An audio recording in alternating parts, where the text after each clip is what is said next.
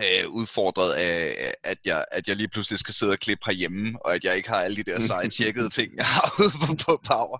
Ja, Jeg har trykket på knappen forresten, jeg tænkte, vi kunne lige så godt bare fyre i gang. Men det er jo en klassisk Niels Forsberg. Jamen Ja, altså, det I, don't, I don't fuck around, vel? Altså, hold kæft, mand. Så kunne man Jeg også så lige, jeg var ved at tage lækre billeder af, af, af Morten. Jeg vil bare lige have sådan et, øh, jeg vil bare lige have sådan et, øh, sådan, åh, det kan jeg lige smide på Instagram-agtigt. Og så får jeg det der, jeg får sendt det lige på Facebook, er virkelig, så Morten, der bare stiger ud i det oblivion. ja, ja, ja. Hvordan, øh, hvordan går det med karantænen? Øh, hvis vi starter med dig, Morten. Øh, jeg synes, dit, dit skæg begyndte at se lidt hulemandsagtigt ud. Ved du, jeg skulle i gang med at gå med et dejligt langt skæg, fordi det, det er der masser af tid til. Sådan, mand. Ja, det, Det, øh, begynder, er det begynder så- sgu lige noget. Husk, at det Jeg skal trimmes, selvom man gror det. Ja, ja, ja, ja. Jeg er jo så heldig, at jeg har en frisør på hjemmefronten her, siddende Uh. bag mig. Så øh, hun giver en hånd, når det bliver rigtig slemt. Nice. Ja, det er Hvad godt. med øh, dig, Martin? Eckhouse. Hørte du det? Øj, ja, ja, ja, jeg hørte det for helvede.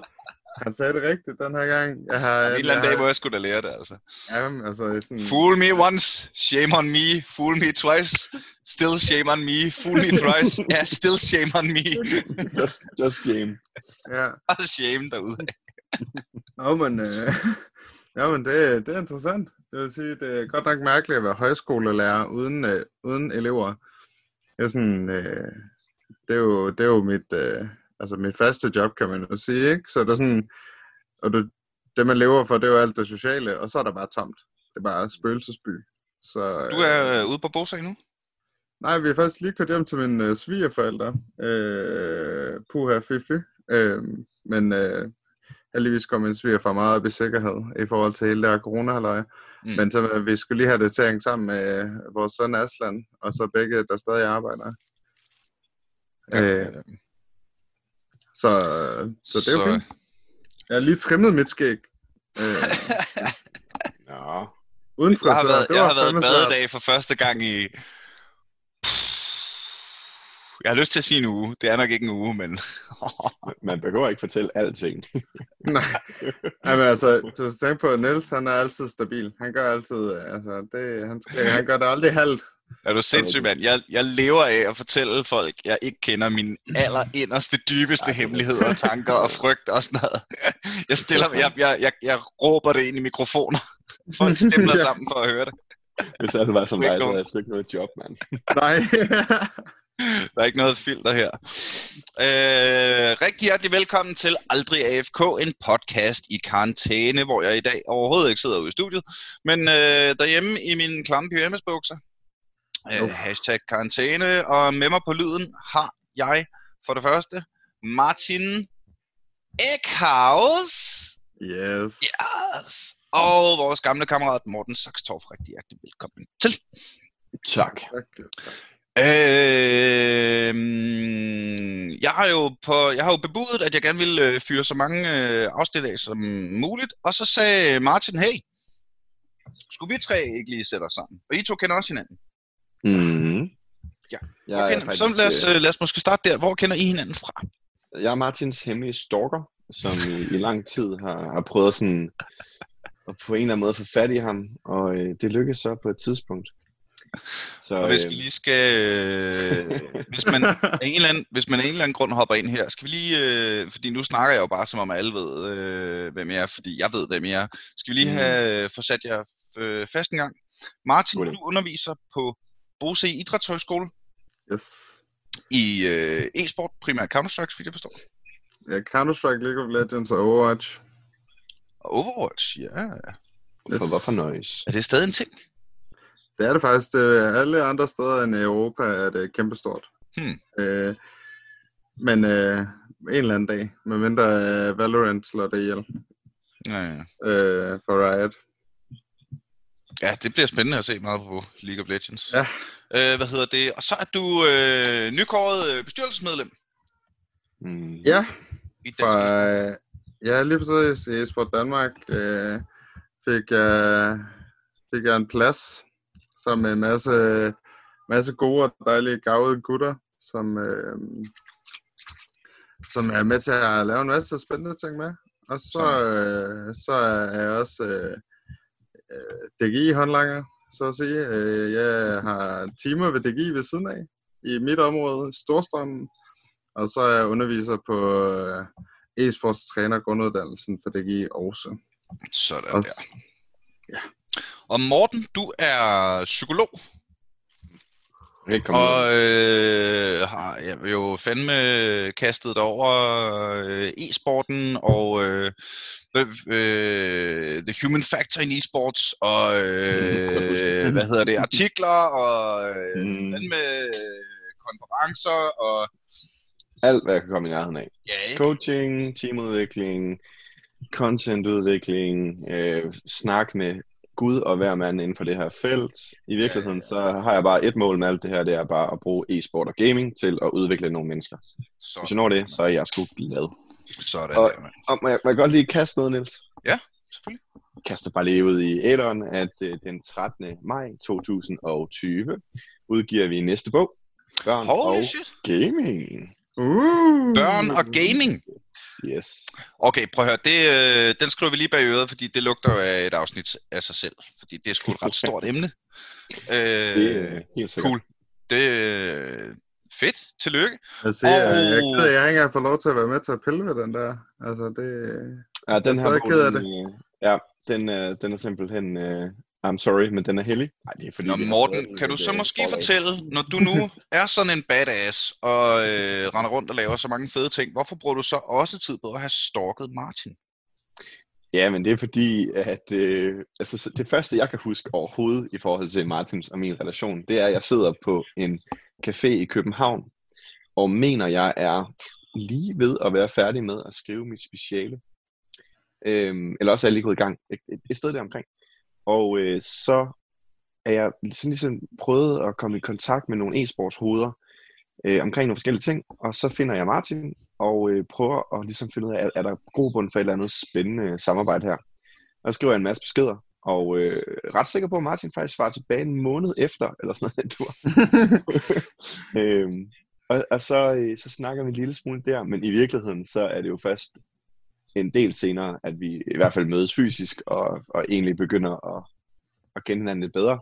Øhm, og så har vi blandt andet inviteret dig ind i Trikas, der hvor jeg arbejder, Trikas-psykologerne, øh, da vi laver vores sidste projekt til en snak omkring, hvordan fanden skal vi egentlig arbejde med det her gaming som psykologer, for det giver mening. Øhm, for i stedet for, at vi bare skulle sidde og kloge os, så spurgte vi sgu nogen, der vidste noget om det. Og der var Martin en af dem, vi brugte i vores lille fokusgruppepanel der. Så du har også siddet op hos os og hygget dig, ikke om? Ja, ja, jo. Det var hyggeligt. Jeg glemmer det aldrig. Det var meget hyggeligt. Jeg, jeg fik lov til at snakke i tre og en halv time eller sådan noget. nice. Altså, og vi var fem i rummet eller sådan noget, men jeg husker det vist som om, at jeg snakkede rigtig meget. Øh, Mm. så Hvilket er jo en øh, kvalitet, jeg også holder meget af dig af som gæst i, øh, Ja. min podcast, fordi så er det mindre arbejde til mig.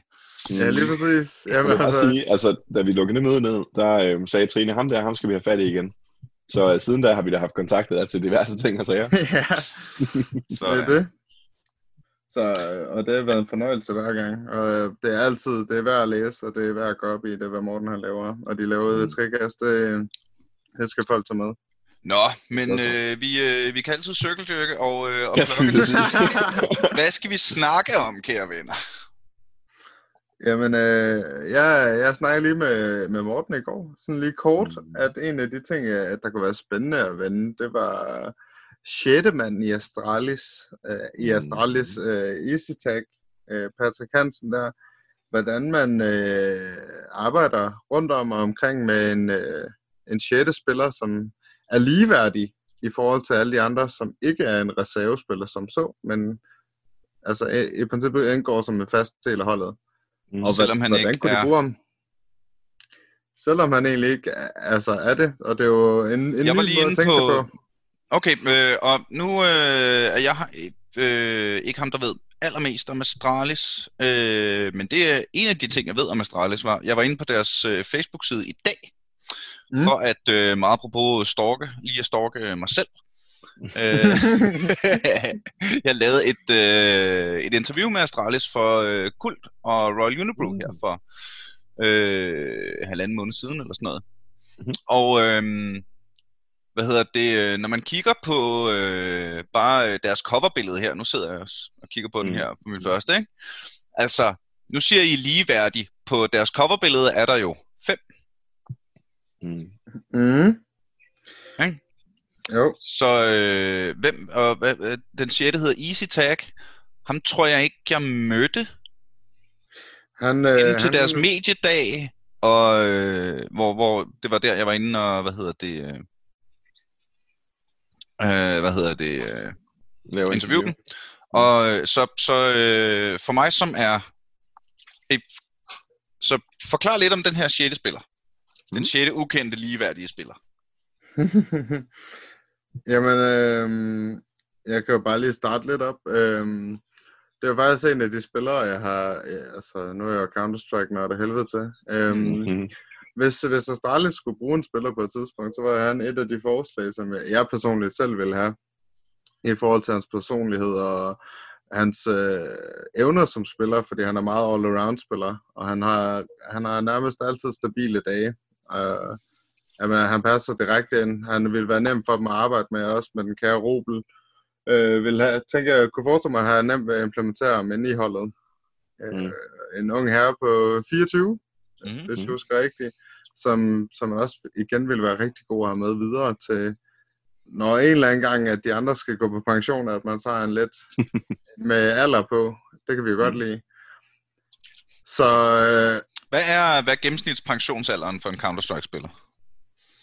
Den er jo lidt svær at sige nu. Vi er lidt Nå ja, men altså, i, i, øh, hvad, hvad, sådan, slag på tasken, ikke? altså, Er der nogen mit 30-årige i, i toppen, eliten? Mit, mit gæt vil være, at der ligger en grænse omkring de 30, som kommer til at være meget naturlig. Ja. Øh, I hvert fald her i starten. Jeg tror egentlig, vi vil se ligesom med, med fodbold og cykling og alt muligt andet, at den grænse den kommer til at stille sig stille, når man får nogle helt øh, stabiliserede måder at spille på. Men Mm. altså, lidt ligesom jægersoldater og alt muligt andet, din reaktionstid, den falder bare på et tidspunkt, jo ældre du bliver. Lige meget, Ja. hvor god træning du er. Ja. Øh, hvis jeg lige må grave lidt i den, det må jeg gerne. Øh, for lige at være djævelens advokat på den. Du var der også øh, til, til NPF Net Party Fyn i år, til den Mhm. konference, hvor øh, Kasper Witt blandt andet også mig. Tak. snakkede efter dig. Ja, du var, Mhm. var, Martin var der det er rigtigt, du var der med Martin eleverne, havde det skulle rigtigt, mand. Ja. Ja, Øh, hvad hedder det? han gav Øh, krammer og alt muligt. der bag, det var før. Det var back in the days, dengang man måtte det. ja, Ja. jeg, skal lige, jeg håber, du fangede den. Øh, hvad hedder det? Hashtag øh, savner. Der, bed, der bed jeg meget mærke i en ting, øh, Kasper Mhm. Witt sagde i sin tale. Han blev spurgt, kan man blive for gammel til at blive professionel? Mm. Og han sagde, øh, nej, du kan ikke blive for gammel, men du kan blive for voksen. Altså det børn gør, det de unge gør, det er, at de spiller 8 timer om dagen, bliver ved med at øve sig, Mm. bliver ved med at være skarpe, bliver ved. Mm. Og det du kan, det er, at du kan få for meget alt muligt andet, der fylder i dit liv, Mm. til at du gør lige så meget for at holde dig skarp. Mm. Men altså, jeg spillede øh, landsholds verdensklasse, verdensmester niveau, håndboldmålmand, da jeg var 42. Mm. Og jo, så kom der nogle young guns, der var lidt hurtigere end mig, men Mm. der var jo ikke en af dem, der kunne, der kunne finde det, jeg ikke havde set før. Nej, nej, præcis. Nej. Og, jeg, så, altså, så det er muligt, jeg taber en lille... Det, hvis jeg har tabt en lille bitte smule mm. i øh, hurtighed, så har jeg vundet mere end det i ja, game knowledge nu. Ja, det du mister direkte, ikke? intelligens, har du det visdom. Altså, det, der er slet ikke nogen tvivl om, at, at det bliver noget. Men grunden til, at han kan det, det er jo fordi, det er så struktureret en sport, mm. som har været der så mange år, at han faktisk kan opbygge den viden. Ja. Det, der sker i, i e-sport generelt måske også bare, er, at det skifter meget hurtigere, end håndbold har gjort. Ja. Der har ikke været forandring i håndbolds regler, i håndbolds øh, målstørrelser. Det kan godt være, der har været nogle små nogen, det skal jeg ikke kunne sige, jeg er ikke ekspert. Mm. Ja, Ja, men, ja, men i hvert fald er det ikke store nok til, som der for eksempel er med, med Counter-Strike. Altså, hvem ved, om Counter-Strike reelt findes om tre år som så stor en sport, som det er nu? Mm, så derfor tror jeg, at man skal være på Og plads derud, med... i hvert derudover er der jo også, det bare øh, hvad sådan. hedder det, derudover er der vel også hele ideen med, øh, øh, særligt League of Legends, jeg forestiller mig det er det samme i Counter-Strike med patches. Ja, præcis. Altså, så Ja, bliver altså, øh, lige pludselig er giver shotguns meget mere skade. Jamen så, okay, dem der er dygtige til at bruge shotguns er lige pludselig højere ranked, Mm. fordi det bliver mere meta og mere viable og sådan Ja. noget, ikke? som det jo meget handler om i League of Legends.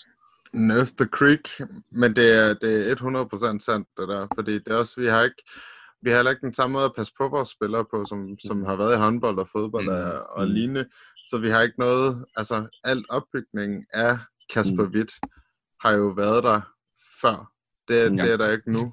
Øhm, og det, hvad skal sige, lige nu er den største grund til, at e-sportspillere går på pension, det er enten fordi, at de ikke har nogen hold, der vil have dem, eller Mm. at de simpelthen bliver for gamle. Og lige nu, dem, dem man taler mest om, det er jo øh, blandt andet dem fra Virtus øh, Pro, øh, Pasha Bicep, mm. Mm. dem der, som, og Taz. Taz han var jo 33, og han er ikke færdig endnu, men han Mm. spiller så også på et tier 3 hold lige nu.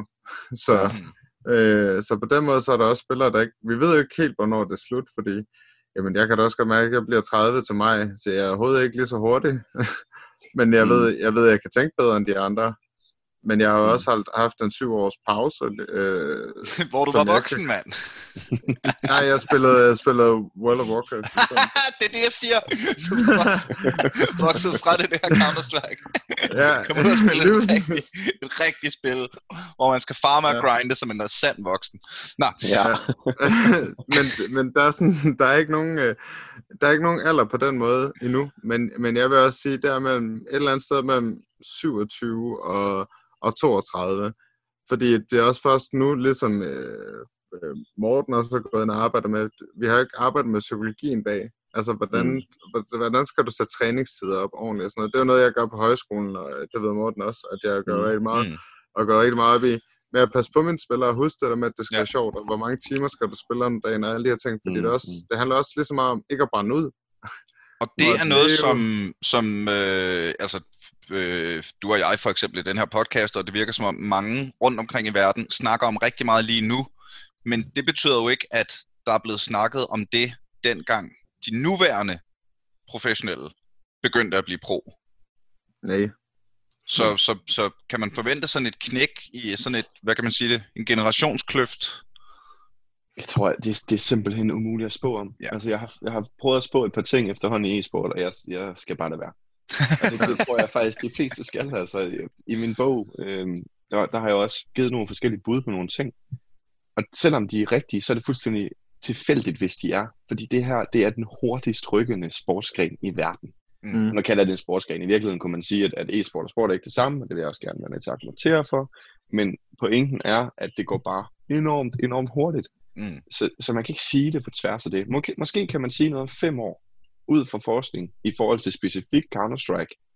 Hvordan ser pros liv ud? Men vi kan Mm. bare ikke Nej, sige nej, noget nej. om det på så bred en kamp. Så, altså, Så øh, okay, fair nok. Så lad os bringe fokuset tilbage til lige nu. mm, Ja. For mig som casual Astralis fan, øh, hvad hedder det, jeg går ikke meget op i Counter-Strike, men jeg synes, at øh, hvad hedder det, øh, det er fedt, at der er nogle danskere, der gør det godt, Mm. og øh, den, når jeg har set Astral, jeg har set et par kampe, som man bør, Mm. ikke? Øh, hvad hedder det, og nu har jeg også haft øh, æren af at møde, øh, møde drengene et par gange. Cool dudes, der virker som om, de bare er top professionelle og gør deres ting med et smil. Ja. mm. Øh, hvad hedder det? Øh, hvorfor ved jeg først, hvorfor ved jeg først i dag, at de har en 6. spiller? Hvorfor, Ja, st- det- hvis, hvis når du nu Nej, siger, han, heller når du siger, at han er ligeværdig, hvorfor er han så ikke med på deres coverbillede på Facebook? Jamen, det er fordi, han først kommer den 31. juli. Øhm, Okay, Fordi han det er, er en et del af rigtig godt svar. det er fordi, han er en, øh, han er en del af, han, øh, ja, der er alt muligt, der, de er jo i gang med at sagsøge Astralis og alt muligt Heroic, på grund af den måde, de har ødelagt en, en rigtig god øh, handel på flere millioner for Heroic, øh, da de lige har solgt Heroics hold til Fun Plus Phoenix, kinesisk hold. mm-hmm. Og så henter de lige uh, ham, der er Easy Tag, henter de lige ud af det, fordi ham kunne de godt bruge. Øhm, og det er helt enig. jeg, jeg synes, han passer rigtig godt ind. Men øh, i princippet, det hvad han skal være, det er ligeværdigt. Og det er også der, hvor vi kan jo gøre os rigtig store tanker nu, hvad, hvordan det, det kommer til at lade sig gøre. Okay, Men- så øh, bræk det lige ned for mig, og øh, hvis øh, der er en lytter øh, eller to, der måske ikke er helt med. Et, et amerikansk fodboldhold består af 80 mennesker, Mm-hmm. ikke? Ja. og så putter man den ind, der lige præcis passer til den der specifikke ting. Mm, mm. Hvor er der nogen sådan officielle Counter-Strike regler for, hvor mange spillere er der på et hold? Altså kan du, kan du, kan du så have, øh, hvad hedder det, øh, kunne du have en, øh, ni spillere, og så have mm. en, der var øh, bare en, der var perfekt til at være sniper på train, eller sådan noget. Altså, øh, ja, hvis jeg skal helt ærlig, så er jeg ikke 100% specifikt øh, klar over, hvad, hvad reglerne siger. Men det er sådan så, at du må gerne være ni spillere på et Counter-Strike-hold, for eksempel. Mhm. Mm. Lige nu i Overwatch-ligaen, der er de jo for eksempel der er de 12 i, på mange af holdene, selvom okay. De kun spiller 6. Øhm, fordi de simpelthen har specifikke roller. Og det er Mm. måske også noget af det, vi kan komme til at måske at se lignende i, i Counter-Strike.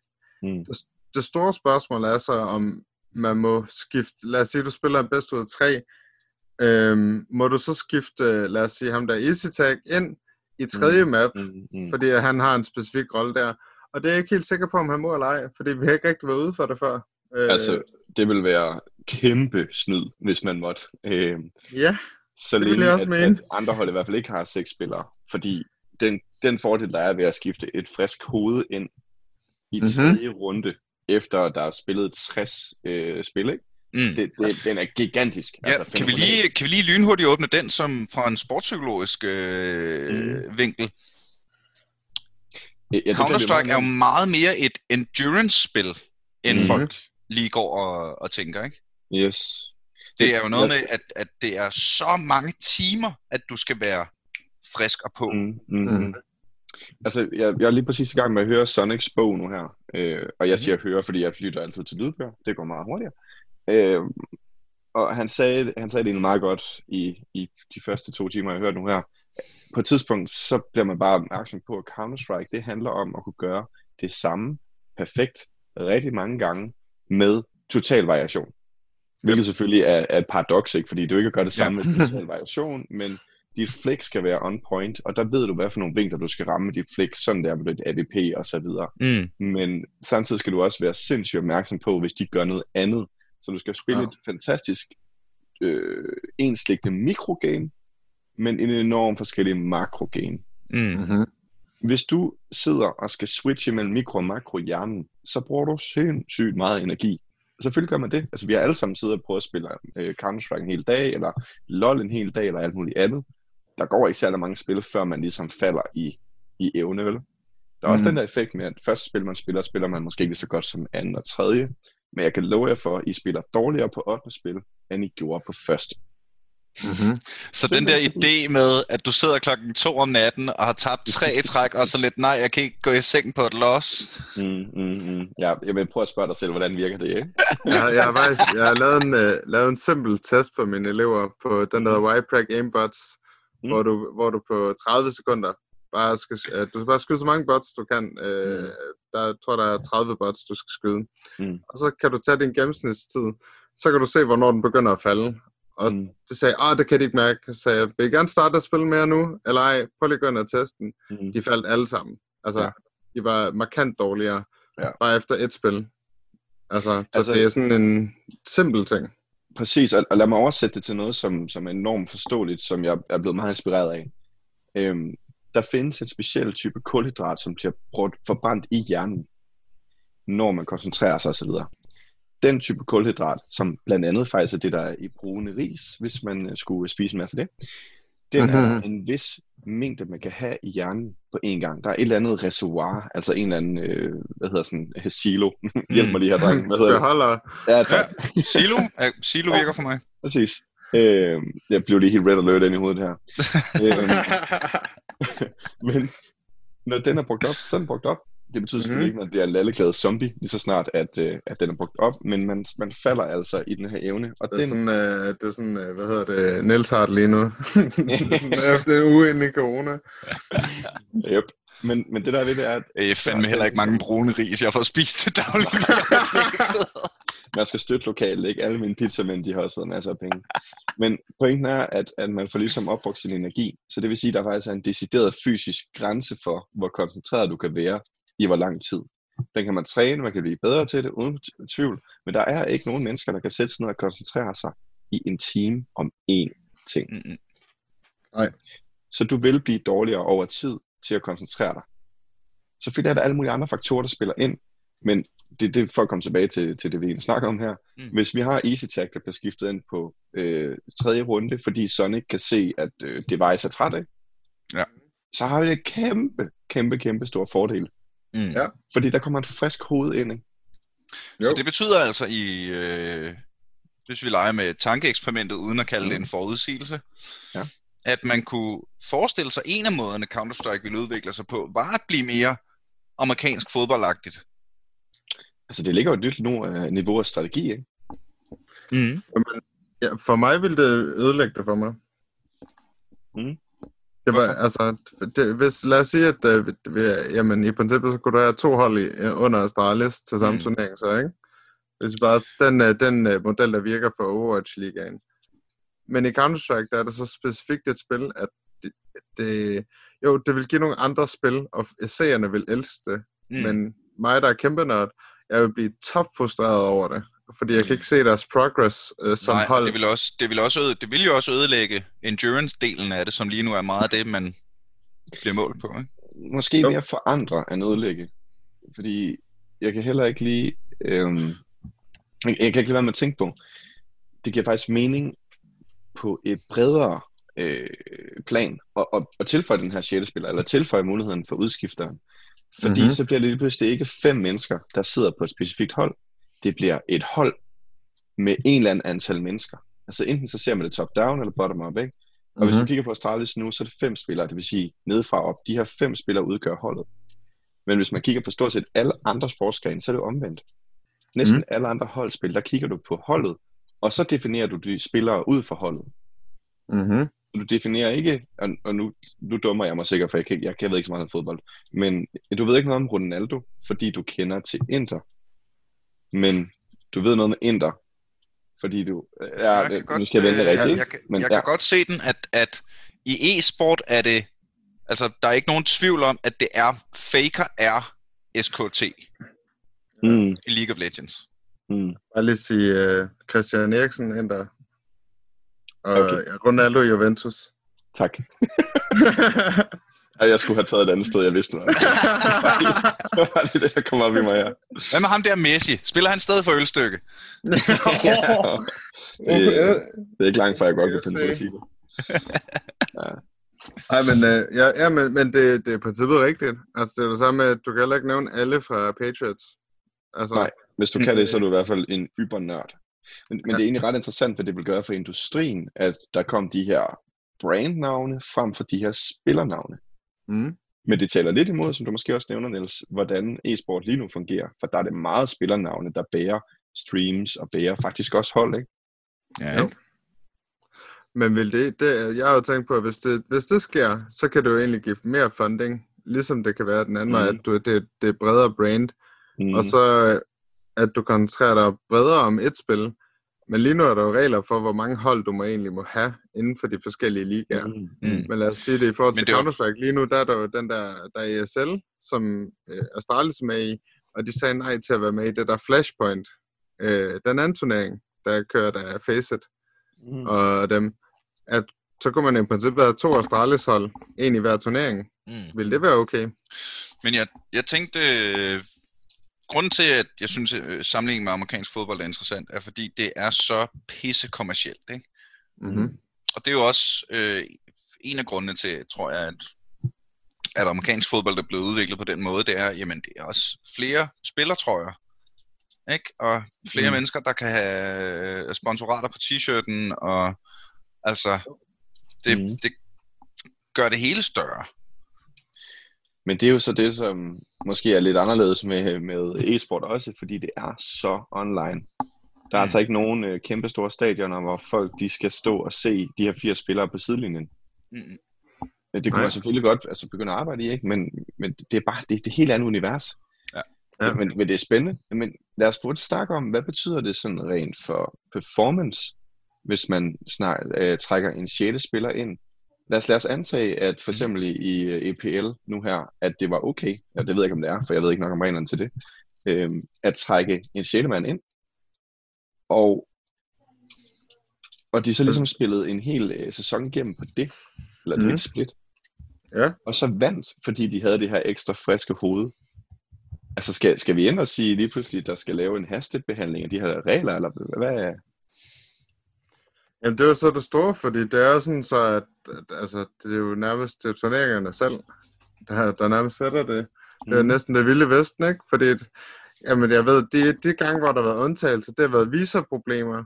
at så er der Mhm. blevet lavet undtagelser for en 6. spiller, men Mhm. ikke en indskiftning, som i fodbold, for eksempel. Jeg vil sige, shit, drenge, vi er bagud øh, 13-2. Vi vil gerne Mhm. lige skifte ud. Øh, han rammer ingenting. Det er ren kartoffelamen. Altså, Ja. det, ellers har det været træneren, der, der simpelthen er steppet ind i stedet Ja, for. ja, ja, ja. Altså, det er de undtagelser, vi kender. Og jeg Ja. synes, jeg vil jo synes igen, det er totalt vanvittigt, hvis... Øh, jamen altså bare efter andet game, at man kunne skifte en helt frisk spiller ind, ikke? Mm. Altså, som har fået lov til at se det hele, og har alt viden og sådan noget. Altså, du bliver trænet som CS-spiller, og se hele flowet af spillet og tendenserne, og det er meget nemmere at se udefra. Altså, mm. så, så hvad må man? Øh, det er virkelig, virkelig spændende. Men der er faktisk, det er en ret interessant... Og det er der ikke nogen præcedenser for lige nu. Mm. Der er ikke, altså... Det, Men der, der er en, en ret interessant pointe i det der med, hvis vi lader være med at tænke på bare enkelte konkurrencer, eller tournaments, eller enkelte games, og så siger, hvad, hvad kommer han til at betyde for at kunne sidde udefra og kigge ind? Og hvad Mhm. kommer det til at kunne betyde at sådan ligesom rotere spillere ud, så de kigger på deres hold med viden indefra, men samtidig perspektiv udefra? Det er det. For et teamudviklingsperspektiv, der er det noget af det bedste, du overhovedet kan gøre. Jamen altså, jeg kan, jeg, når jeg sidder og ser kampene, jeg, kan, jeg sidder og regner ud efter fire runder og siger, okay, jamen det er så, sådan, jeg lægger det pressure i forhold til A i, Mm. det her, i den her kamp her, og så går det, ender de med at gå B til sidst. Og det gør de cirka hver tredje gang. Øh, Mm. Og så når de gør det her, gør det her, så gør de sådan her. Mm. Den viden er ikke lige så nem at få, når du sidder og spiller spillet. Altså, Mm. du, du tillærer dig en vis form for, for gameforståelse og og måde at se det på, Mm. men det er ikke lige så tydeligt, som når du ser det udefra. Altså, det er det ikke. Og hvis du ganger det op med at kunne sidde for eksempel med en optagelse af den teamspeak, der foregår på det spillende hold, hvis den person, der så sidder udefra og kigger, kan høre det efterfølgende, og så kæde det sammen med det, han så på skærmen, da han sad udenfor og kiggede på det, så snakker du altså også en helt speciel analyse af, af det data, der faktisk er tilgængeligt for holdet, Mm-hmm. mm. med en, som Er kender det- det udefra. mere eller mindre end... Fordi der findes jo timeouts, hvor træneren, der sidder udenfra og kan se det hele og sådan noget, ikke? Ja, ja. Mhm. Øh, så det er vel i virkeligheden, at du har en, en spillende træner i map 3. ja, det ville I jo være, princippet. oh, kæft, det ville være snyd. Jamen altså, det er bare, bare, ren, bare ren motivation og morale. Mm. Altså, når det er den tredje bedste ud af tre, du spiller i dag, ikke? Og så kommer der bare ham, den friske gut ind, der du bare ved, siger de rigtige ting. Mm. Og så, så stepper han sgu også op samtidig med, ikke? mm. Ja, altså, du, er- der er lavet film omkring det i amerikansk fodbold, ikke? Altså, Ja. Jeg, jeg, jeg tror Så simpelthen... e- øh, easy tag. Astralis nye waterboy. jamen altså... Så sagde Jeg er jeg, ret for dem, der ikke ser øh, sport, så er, det, så er det Space Jam om igen. Altså, det kommer ind lige i sidste fire kvarter, og så redder lige hele verden. oh, yeah. Ja, ja, ja. Jamen altså, Altså, jeg, jeg, jeg, kæmpe lige, jeg, jeg åbnede lige øh, en artikel på HLTV om det. Øhm, og umiddelbart ser det ud som om, at man skal melde et fast lineup på fem til en konkurrence. Mhm. Således at man altså ikke kan tage den 6. spiller ind undervejs i konkurrencen. Mhm. Eller i, i, i øh, hvad hedder det, Mm-hmm. i sæsonen. Men at... Men, at Så han er, godt han er med på med. stadion, men øh, han sidder på tribunen, ikke på bænken. Det, det er umiddelbart det, jeg læser ud af det her, men altså, det er ikke øh, noget, Mm. der er tydeligt. Men det er jo ikke ens betydende med, at det er for alle turneringer. Altså, så skal det være rigtigt. specifikke turneringer, altså Mm. regler, for at Mm. det skal være det, og så, så meget går det heller ikke op i Counter-Strike. De Kan vi bedre så snakke lidt om, øh, hvis vi nu antager, at det er det, og, og at hele metaen ikke skifter over til amerikansk fodbold, Mhm. og dropper den tangent, som vi har løbet ret langt ud af allerede. Ikke? Øh, hvad hedder det? Lad os sige, at han er med for at være til den her turnering, hvor vi skal møde de og de hold. Er han bedst? Øh, sk- øh, er han bedre til noget skråstreg? Øh, hvad hedder det? Device øh, for coronavirus? Vi mangler Mhm. en ekstra spiller. Tag din Mhm. egen mus med. Mhm. Øhm, hvad betyder... Jeg tror, jeg tror, det jeg gerne vil vide, Mm. i den kontekst, er så... Nu siger I, at han er ligeværdig. Mm. Det må vel alt andet lige være nemmere at coache et Counter-Strike-hold på 5 end et på 6. Bare 100 procent. Forstået på den måde, at der sidder jo, der kan være fem på holdet ja. ad gangen. Ikke? Ja, ja. Så hvad er fordelene ved at hive den 6. spiller ind, kontra hvilke udfordringer er der forbundet? Kan I lave en SWOT-analyse af EasyTag? Det tror jeg, det er. kan man høre, at jeg rukker? ja, fuldstændig. Jeg har faktisk nogle tanker, som jeg tænker, jeg også lige vil høre af Mortens. Øh, Jeg aftalte med Morten i går, vi måtte ikke snakke om det. øhm, fordi så kom de bare ud af alle de tanker. Men det der med at sige, hvad med den følelse af at nu har device været syg, ikke? Øh, det at gå på job, for eksempel, og mm. kunne Mm. vide, at du kan være syg, Mm. mm. eller bede om fri, Mm. eller tage på ferie, det har du ikke kunne før. Mm. hvor meget kan det egentlig have betydning for din, dit spil, din spilglæde og din arbejdsglæde i forhold til det, hvad du laver, for eksempel? Mm. Vil de kunne performe bedre ved at have, de, de, de, de kan føle sig mere sikre, mere Mm. frie? Mm. Hvad siger du, Morten? Jeg tror, man skal huske, for at svare på det spørgsmål, at Astralis er lidt speciel i den her kontekst. Mm-hmm. Både for, på baggrund af Kasper Witts arbejde, men også Lars Robbel og Robel og mange andre i virkeligheden. Ja, Så har de en kultur, som er ustyrligt stærk, i hvert fald at dømme ud fra det, jeg har hørt og kender til dem.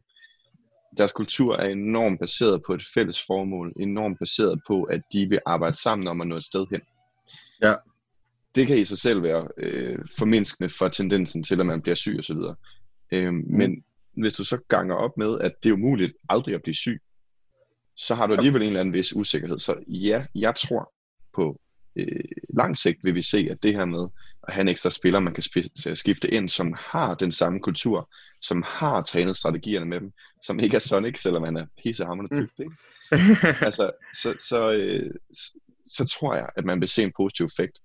Men jeg kunne forestille mig, at knaldede man lige en 6. spiller ind på et hold, hvor det er en ledelsesmæssig beslutning, som holdet Ja. ja. ikke er enige i, så får du en mobbeoffer. Og Ja. det er ikke nødvendigvis sådan, at folk er gået ind til specifikt og sagt, nu skal vi mobbe ham. Men hvis man kommer ind i en kultur, hvor man ikke hører til, eller hvis der den er bare ikke er groomet, den er ikke groomet Ja. ja. til, at, til at varetage Mm. den sjette spillers interesser. Ja, altså, ja. Det var det der det, lige, det ligeværdige medlem, du, som du startede med at snakke om, ikke Mark? Ja. Ja, ja. lige præcis. Ja. Altså, Jeg det tror også, tror jeg det er bare... derfor- Du er også altid talan. Du er fravalgt jo også altid den dårligste talan. Altså sådan, at du kan lige sidde Mm. lidt over, eller sådan, kan du ikke lige vente lidt, eller sådan noget. Altså sådan, altså, Mm. og sådan, det er ikke fordi, de er, de er professionelle altid lige meget mere moden, end, end, øh, end andre var, da de var 15-16 år. Altså, Mhm. der er mange, der har problemer med det i alderen af 20, 30, 40. Så- Altså, Ja. Så det kan være øh, en af fordelene, at det skaber Mhm. tryghed Mhm. for, for de andre spillere og sikkerhed. Mm. Mm. Er der, hvad, hvilke flere fordele kan der være i at have? Er- Hvad med, hvad med sådan noget helt hardcore in-game? Mm. Nu skal vi fucking vinde nogle turneringer fordelene ved at have en sjette spiller, som du kan vælge inden turneringen. Altså, man, det er jo ikke fordi, der lige pludselig kommer en ekstra gun i spil eller eller andet. Så Mm. mm. jeg tænker ikke, der sker så meget med in-game mechanics. Jeg Nej, nej, men jeg tænker meget mere sådan, øh, hvad hedder det, hvor, i hvilke konkrete situationer Mm. vil det være fedt at tage... Nu, vi siger, det, så han er ligeværdig. Mm. Betyder det, at han skal have lige så meget spilletid som de andre? Det, det, der er svært at sige, det er, øh, det spørgsmål kræver, at man definerer, er det en turnering, hvor man må skifte ham ud i et enkelt spil? Nej, men nu siger vi, at man ikke må skifte ham ud. Man, man stiller til turneringen med fem hold, med fem mand, Med fem mand, ja. og så sidder han på tribunen og hæpper den sidste. Ja. mand, hvem det så end er, ikke? I hvilke situationer vil det være fordelagtigt at skifte en sjette mand ind, som jo man jo alt andet lige, stop mig hvis jeg tager fejl, må forvente ikke er helt lige så samspillet som de andre. Men selvfølgelig er han ikke det. Og det, det har han jo øh, meget lille chance for nogensinde at blive. Mm. Øhm, Så hvilke situationer er det så, man vil bruge Tak. ham? Corona, Hvornår vil du bruge ham? Hvis du-. Martin, hvis du var coach, ikke? Hvis du var coach, du skulle til en turnering, i hvilken situation ville du sætte den sjette ind? Jamen, jeg skulle faktisk lige til at sige det, så hvis jeg var Sonic for eksempel, så ville jeg jo bruge ham til de turneringer, hvor, hvor at jeg vil vælge specifikke maps, altså decideret gå efter maps, som jeg kan se, at de fleste ikke ville kunne finde ud af at spille. Mm. Øhm, et permaban fra Astralis og Cash for eksempel. Kan Easy Tag løfte, øh, altså Cash var permabandet dengang, kan Easy Tag løfte det op til et Mm. niveau, hvor de kan øh, spille det, og de Mm. andre ikke kan, for eksempel, når den kommer ind igen. Og, altså, jeg vil simpelthen vælge ud fra maps, mm, øh, og hvad for nogle hold jeg spiller mod, og hvad for knowledge jeg havde ud fra dem, og så vil jeg Mm. simpelthen sætte mit hold efter det. Mm. Fordi at, øh, altså pick bane i alle spil er bare alfa og omega, Og det er det også i Counter-Strike. Altså, øh, du kan jo sagtens spille om det tredje map, selvom det, egentlig så er det dem, der banner til sidst. Ja. Altså, jeg, jeg har en 100% ban rate. Øh, jeg får altid det map, jeg vil have på Faceit, fordi at der er tydelig tendens i, hvordan folk de banner. Mm. Sådan vil du også have i pro, og sådan har du også i pro-spil. Altså, de fleste kan jo Astralis' go-to maps. Hvis Mm. EasyTag kan være med til at mixe det op, sådan, så de bliver mere for, uforudsigelige, Mm. og hvis det ikke bliver offentliggjort, hvem de stiller op med inden turneringen. Så vil de andre holde også svære ved at forberede sig til dem. Ah, ja. Det er Alright. faktisk også noget, som måske kan trækkes op på et højere niveau. Han kommer Lige ind med nogle kompetencer, ikke? Og de kompetencer kan gøre noget ved holdets dynamik, som de ikke kunne før, fordi der kommer noget tilføjende her, ikke? Det kan Mm. også fuck noget op, men lad os antage, at Astralis er lige så dygtig til den del af det, som de har været til stort set alt andet. Så tror jeg, at... Jeg tror, det er meget sundt. Altså, man skal ikke forudsige så meget, men man, man, man kan godt antage, at Astralis er Ja. dygtige. Om ikke andet, så har de øh, i hvert fald en hel hold, der sætter skrive bøger, hvor man "Nu gætter om kæft, fremtiden." Og så øh, opfører jeg fandme ordentligt, fordi det er de gode til. Øhm, hvis nu vi antager, at han kommer ind på holdet, og han har nogle kompetencer, enten in-game, men måske også i relation med nogle af de andre, ikke? Lad os sige, at ham og Glaive, de bare svinger for sindssygt på et eller andet, ingen havde regnet med. Jamen, så kan det netop øh, add to the point, du kommer med, Martin, at jamen, det kan være, at de får lige pludselig et nyt map i deres pool, der giver mening. Det kan være, at de får øh, en mini-strategi, øh, lad os sige, at, at de bliver helt vildt gode til B-side på et eller andet, fordi de Ja. bare lige har hinanden. Og nogle gange kommer det i personlige relationer, at man forstår hinanden på et dybere niveau, og det kan oversætte sig ind i spillet. Så Ja. på den positive side kan der komme nogle kompetencer, man bare ikke havde regnet med, Mm. vil være der. Og med EasyTag, altså tilføjelsen af EasyTag, så har de også en af de bedste all-around-spillere, der ikke har brug for shine i Danmark. Mm. Altså han er både ydmyg og sød og rar og alt muligt. Jeg har kun hørt gode ting om, jeg har ikke snakket med ham personligt endnu, Mm. men jeg har kun hørt gode ting om ham, og den måde han spiller på passer bare rigtig, rigtig godt for eksempel. Mm. Så, så på den måde, så tror jeg også, det var nemt at implementere ham i det, og det var igen med mobbeofferet, det var alle fra Astralis, der var enige om, at det var ham, det skulle være. Ja. Fedt. Altså, øh, Det var lidt, det, minder, de det, minder, det lyder lidt som, øh, det lyder lidt som, da Metallica skulle have en ny ja, ja. guitarist, øh, ny bassist. ja, Hvis I har set ja. uh, Some Kind of Monster, Jo, jo, jo. hvor man ser dem jamme med sådan noget Marilyn Mansons tidligere guitarist, og Ja, ja, ja, hvad hedder det, sådan nogle to- Slash, og nogle virkelig store navne, ikke? Men så første gang, de, øh, de skal jamme med Bobby, og han bare dukker op i sine shorts, sådan Mhm. med, med flætning og sådan noget. Nå, okay, øh, fedt at møde dig og sådan noget. Hvad skal vi spille? Øh, jeg tror, jeg kan Battery. fedt. Ja. ja.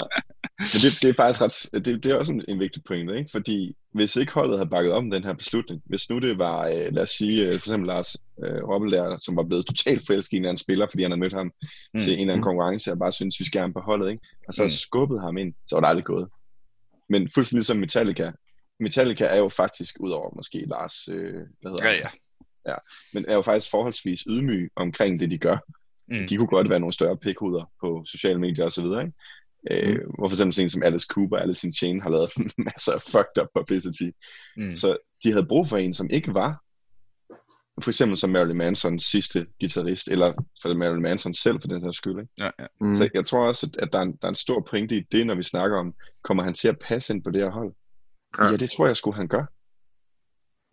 Altså, det tror jeg, øh, især med det forarbejde, der bliver lavet. Altså, det virkelig... Altså nu, øh, altså, nu ved jeg ikke, hvordan det kommer til at gå med den der retssag og alle mulige andre ting og sådan noget. Det skabte jo noget drama, men altså forhåbentlig så kommer de jo til at gå igennem det. Jeg vil bare gerne se det. Mm. Egentlig så er jeg lidt ligeglad med, hvem der spiller på hold der, øh, eller hvad det er gået i vasken for. Det er Mm. selvfølgelig synd, og det er skidt for dansk Counter-Strike, for det er jo en kæmpe stor chance for de andre. Og Cadian har lavet nogle gode øh, udtalelser omkring det der. Han spiller jo på hold øh, mm. med ham. Men det er super synd, men jeg, vil, jeg, jeg er bare interesseret lige på det emne, der er interesseret i at se, hvordan det kommer til at gå med det der, fordi jeg tror, at længe forberedelserne til at få ham implementeret er gået i gang. Mm. Øh, Ja, ja, ja, de melder ikke noget ud, før de har styr på det. Nej, lige præcis. Og, og jeg tror, det kan blive rigtig, rigtig godt. Men jeg tror også, det kommer rigtig meget til at komme an på, om hvornår man skal offentliggøre, hvilke spillere, der spiller med på hvilke hold Mm. til turneringer. Fordi det er Mm. trumfkort, indtil de andre får gjort det samme. Mm. Astralis er jo kendt for at udnytte chancerne som first movers i Mm. flere aspekter. Kunne man forestille sig, at de sådan øh, dukker op med... Øh... forestiller mig, at de kommer ind med kapper på og masker på. og så først lige når de sætter sig ned, så tager de maskerne af. Ej, han er her! ah, fuck. Jamen altså, jeg, jeg synes også, det er noget af en satsning, fordi at det æder med med et dyr, der har en ekstra spiller oveni til den løn, de får. Mm. Ikke? Altså, Mm. det, det er ikke billigt. Ja, ja, han kommer ikke ind på en eller anden bænkevarmeløn. Nej, det gør han satan noget med, ikke? Øh, Men så skal... Okay, men øh, meget, så åbner det jo en helt anden ting. Hvordan skal han agere i alt det her? Mm. Ikke? Altså, hvordan, hvordan finder man balancen mellem at vide, at man er ligeværdig, men nok stadigvæk anden prioritet, samtidig med at have selvtilliden nok til at så steppe op, når det endelig, når det endelig kræves. Mm. Det er jo sådan noget, det er jo sådan lidt, øh, hvad hedder det, øh, at du bliver, der, der, der er endnu mere fokus på ham, når han så endelig er på, ikke? Mm. Uden tvivl. Og der er helt sikkert også allerede nogle rigtig gode samtaler med sportspsykologen Mhm. gået i gang. Øh, Og så tror jeg, der er nogle rigtig gode teamudviklingssamtaler, som de har på holdet. Jeg tror, de sidder og er ustyrligt øh, ærlige over for hinanden, og faktisk jamen, får sagt tingene, som de er, fordi ellers så, øh, ja. Ja. Ellers så kan man ikke det der. Nej, det, det virker- det Roppel virker- også meget op i. Altså, Det virker han- sygt meget som en no-bullshit-organisation. Jeg ved ikke, nu, nu har vi jo alle tre oplevet øh, Kasper Witt i levende live, og Mm. altså, jeg snakkede for eksempel lidt med ham, efter vi havde holdt oplæg der, ikke? Altså, det, det er fandme frækt. Nu, på NPF holdt jeg oplæg lige før ham, og han er pissefræk, ikke? Fordi så har jeg jo holdt mit oplæg, så har han siddet og skrevet nogle noter, så stiller han sig op og siger, jeg har ikke rigtig forberedt noget, men jeg har tænkt mig at kommentere på det, Morten sagde. Og så kommenterer han bare på alt det, jeg har sagt, og jeg bliver desværre nødt til at gå, for jeg skal holde oplæg mere, ikke? Men mm. altså, det er fandme frækt, men det han så gør, det jeg når at opleve, det er, han tager det, jeg siger, og så sker han det bullshit, som jeg har lagt på, fordi det er lidt sådan en, en crowd pleaser. Og så, så siger han det, som han oplever, den han ligesom vender ind, ikke? Så jeg tror bare, at han gennemsyrer organisationen på han den der no bullshit. Og det Ja. bliver man nødt til, hvis man skal spille en spiller ind på det bedst performende hold i e-sports historie. Er det det? Astralis? Ja. I e-sports-historien, hvordan definerer... Altså, på, på tværs af spil? Det er, øh, selv OG, hvis vi tager dem, har jo har, de har vundet mange penge, men de har aldrig lagt altså, toppen af toppen hele vejen igennem. Altså, der er jo flere kvalifikationer, de ikke er kommet igennem til, til nogle majors og sådan noget. Hvorfor er... Øh, hvad med... Øh, hvad hedder det... øh, Nu spiller jeg... Jeg er jo ham, der går op i League of Legends. Der er et hold, der Mhm. hedder SK, SKT T1, Mm. som jo i overvis var dem, der vandt. Altså, hvor det virkede som om alle Mhm. andre hold i verden, de spillede om, hvem der kunne få lov til at tage til SKT Ja, ja, ja, ja. I, fi- i finalen, ikke? Men Øh, hvordan er, øh, fordi det er sgu lidt sejt, hvordan er Astralis mere vindende? Eller hvordan, nu siger du, jeg, jeg definerer det ikke som vindende, jeg definerer det som solid. Mm-hmm. Øh, og, og og men, Stabilitet. det, det, det, er bare det er virkelig store ord at sige, det Ja, det bedst performende hold i e-sports historien. Hvis du tager SKT med deres holdudskiftninger, altså bare, Mm. bare deres spillerudskiftninger, Præcis. det, det er nummer et. Fordi at så er det ikke gået, så er det skiftet ud. Græsset er altid gået op på den anden side. Ja. Mm. Altså, hvor Astralis i de sidste to år bare har kørt igennem. Altså, uanset det har været hvordan de samme gået. spillere, øh, selv da de bliver, jeg ved ikke, om man skal kalde det sniløbet, men altså, mm. Da, hvad hedder han, øh, Kærby forsvinder lidt ud af det blå, ikke? Øh, mm-hmm. og Mhm. Magis kommer ind, jamen, det er sådan noget, som rigtig, rigtig mange hold gennem tiden er gået mere eller mindre ned på. Men de kører bare videre. Øh, Ja. og, og, men gør det faktisk med en ærlig ydmyghed. Så når jeg siger solid, så mener jeg også, at prøv, lige at mærke efter ind i jer selv. Altså Astralis' brand, og selv Nils og, og mig også, Mm. som måske ikke går sindssygt meget op i Astralis. Vi har bare en god, god fornemmelse af det brand, ikke? Vi har en fornemmelse af, at alle de spillere er ordentlige mennesker. Deres organisation er ordentlig. De er gennemsigtige med, hvad de gør.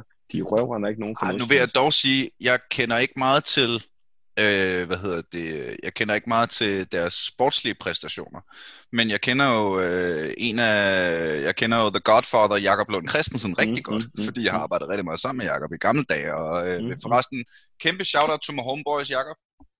Mm, hvad hedder det? Det må Hvis man- afsnit, I har lavet også. hvis man er øh, mere nysgerrig på det, så vil jeg varmt anbefale at øh, at lytte til afsnittet af Aldrig FK, der hedder Den største danske e-sportsucces nogensinde.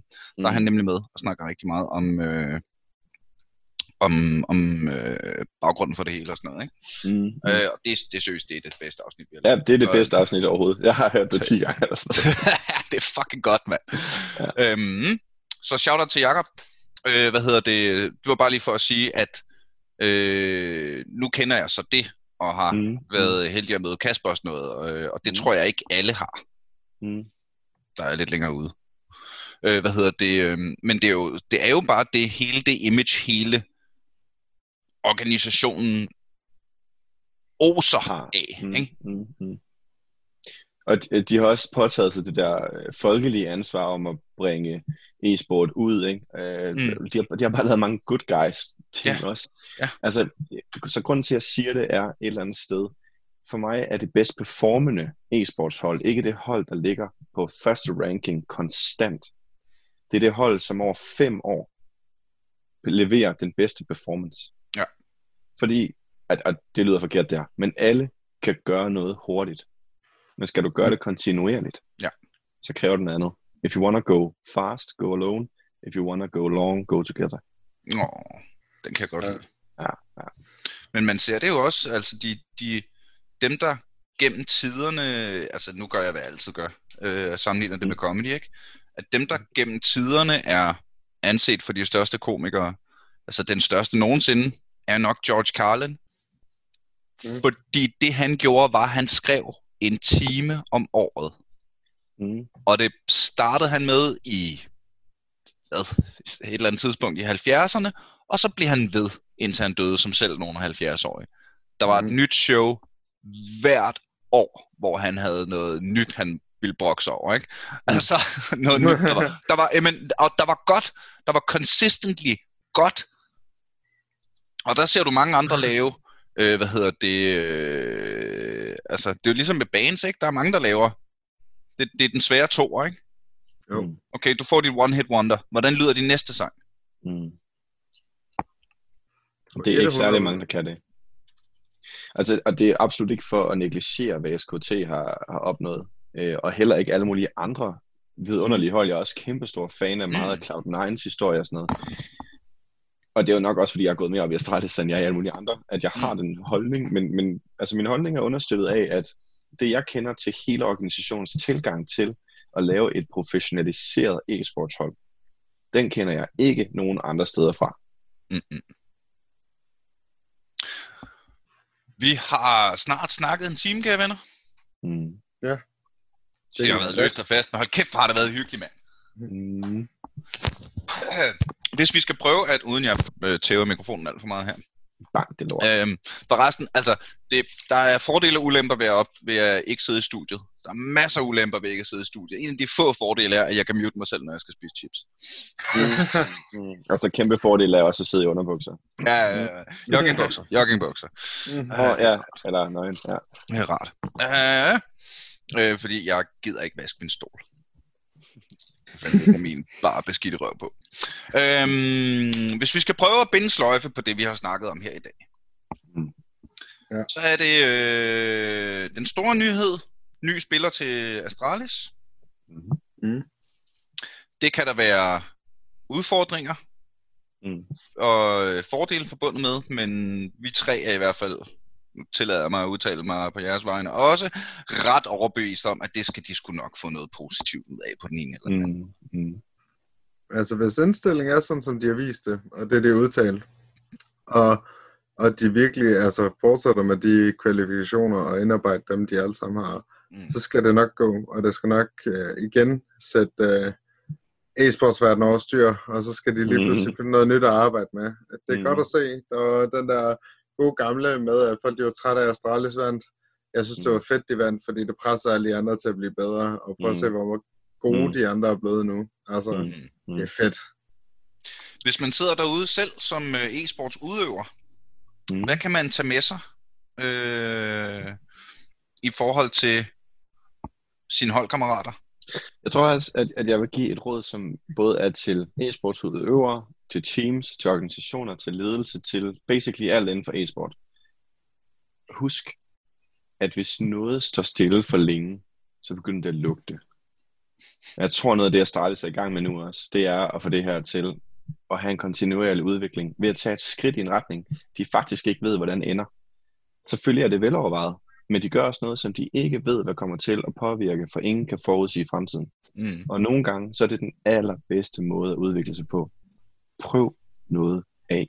Hvis ikke det Mhm. går, så er der sgu nok noget andet at prøve af senere. Det var en fantastisk måde at sige det på. Jeg har samme tanke. Så græs er aldrig godt på den altid. altid. Du kan altid skifte folk ud. Og, jeg Og det har de jo, det har Astralis også prøvet igennem hele deres karriere, hele vejen opad. Mm. Men hvad fanden, hvorfor ikke prøve noget? Ingen ved, om det fungerer eller ej. Mm, Mm. mm. Altså, øh, en, altså, den største bekymring, folk har, det er et ord, de aldrig nævner, det er jo folks ego med at sætte sig Mm. selv til side. Mm. Altså, hvorfor e-sport ikke give plads kendt. til ham? Ej, overhovedet ikke jo. Hold kæft, Mm. mand. Men Altså, det tror jeg også, øh, hvad hedder det, øh, det er en snak, jeg har haft med mange af mine, øh, øh, hvad hedder det, øh, Gæster. nej, øh, faktisk øh, øh, rappervenner på det seneste. oh, øhm, hvor øh, vi har snakket om, at øh, der er, øh, at comedybranchen er en rigtig rar branche at være i.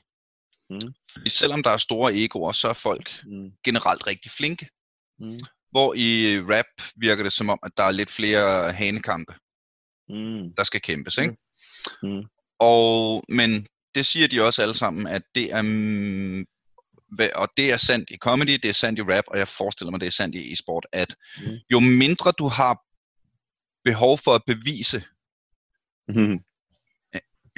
Flinkere er du generelt. Mm. Ikke? Altså dem, der...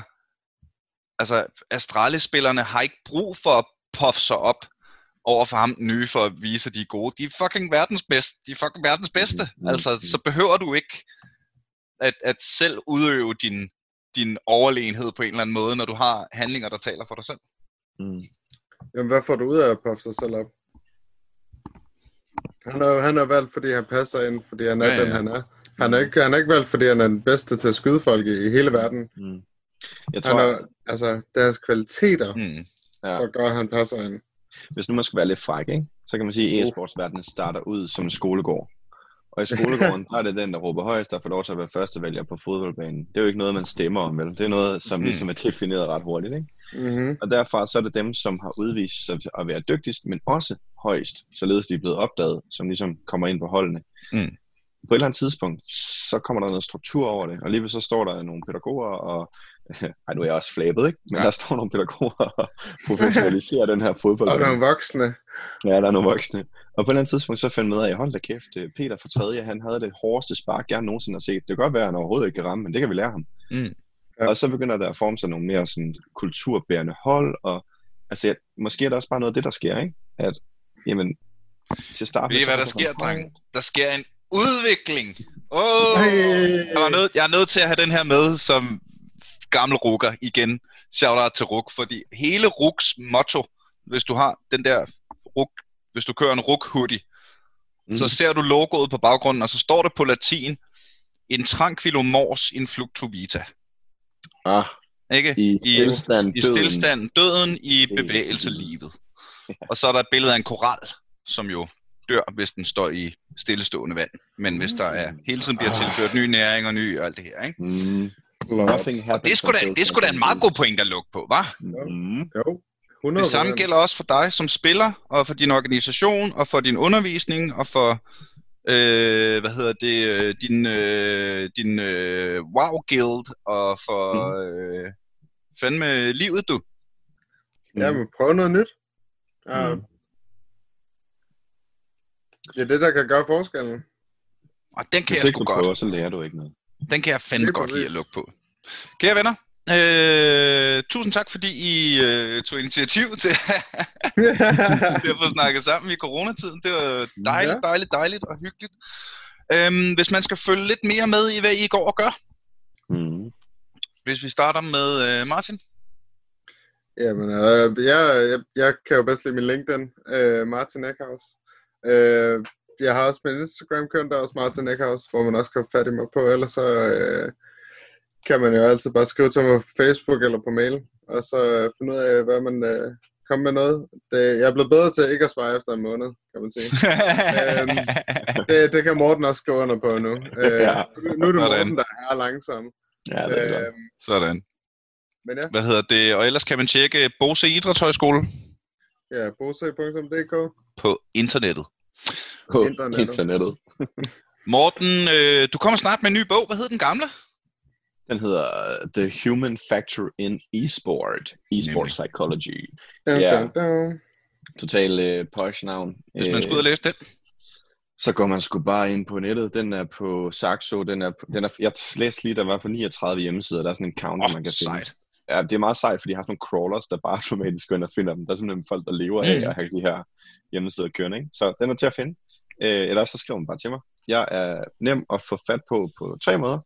Enten så skriver man en mail til mortensnabelag.trikas.dk og trikas, det staves T-R-I-C-A-S og .dk, det er et punktum, og så er det D, og så er det K.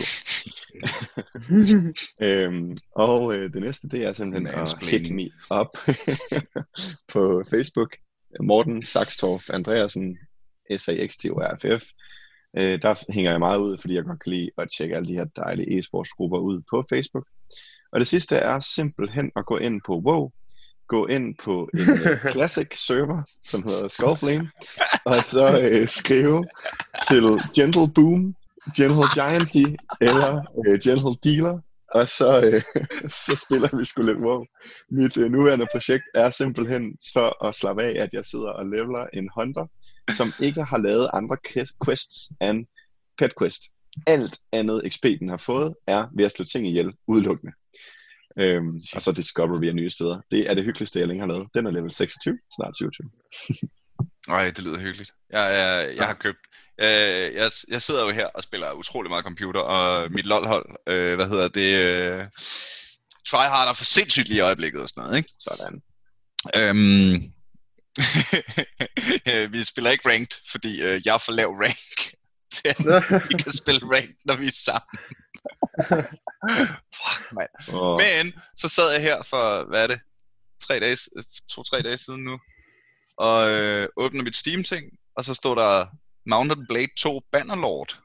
mm, Øh, nu har jeg jo lagt 255 timer i etteren, så klikkede jeg på den, og jeg har spillet, er du klar? 19 timer i de sidste tre dage. Så, og så de sidste to dage. Jeg, ved, jeg, jeg kan ikke, min, min verden smelter sammen, mand. Jeg har ikke styr på noget som helst længere. Men, Tid er for tabere. ja, ja, ja, ja. Øh, hvad hedder det? Mens vi sidder her, kan vi jo fandme lige så godt hygge os. Drenge, tusind, tusind tak, fordi I var med, og tusind tak til dig, hvis du er en af de vidunderlige mennesker, der støtter aldrig FK inde på tier.dk. Digital, meget, meget sikker social afstand. High five. Oh, I love you guys. Derudover er du selvfølgelig nice, bare fordi du har lyttet med så længe her. Øh, husk at smash the like-button inde på Facebook. Der er nogen af jer, der ikke har fået gjort det endnu. Øh, og øh, det er også det nemmeste sted at øh, skrive til mig, hvis du har ris, ros eller gode idéer til gæster eller emner, som du vil have mig til at tage under kærlig behandling. Øh, mit nye stand-up show aner jeg ikke, hvornår kommer ud. På et eller andet tidspunkt i fremtiden er der mulighed for at høre nogle af alle de jokes, jeg har brugt her lang tid på at sidde og skrive. Mm. Det kommer i hvert fald til at hedde Dumb Jokes and Dragons, og jeg glæder mig rigtig, rigtig, rigtig meget til at komme ud med det. Fuck, Øh, det, det skal også lige skrives lidt om, kan jeg fortælle jer, at jeg er lidt i gang med i de her dage. Det var som om, der skete lige pludselig noget. Som øhm, øh, godt kunne have en eller anden sådan, øh, overordnet påvirkning på samfundet, eller hvad? Ja, ja, jeg tror ikke, der er nogen komikere, der ikke har skrevet i hvert fald nogle jokes om det her på den ene eller den anden måde. Altså. Kæft. Jeg hørte Wolf, han, øh, han sagde, at øh, det bliver de sjoveste tre måneder, når det her er overstået. ja. yep. Det bedste, hvad hedder det, øh, jeg tror den bedste korte, jeg har hørt indtil videre, det var, jeg så Brian Mørk har skrevet på Facebook, det bedste ved coronavirusen, det er, at vi kan se det som en form for generalprøve. Fedt. Det er fandme sjovt. Ej. Nå, kære venner, Tusind tak, fordi yes. I lyttede med. Tusind tak, fordi alt det der. Og øh, tag lige og lyt med en gang til når vi øh, højst sandsynligt lige om lidt, fordi karantæne, en gang til, er aldrig AFK.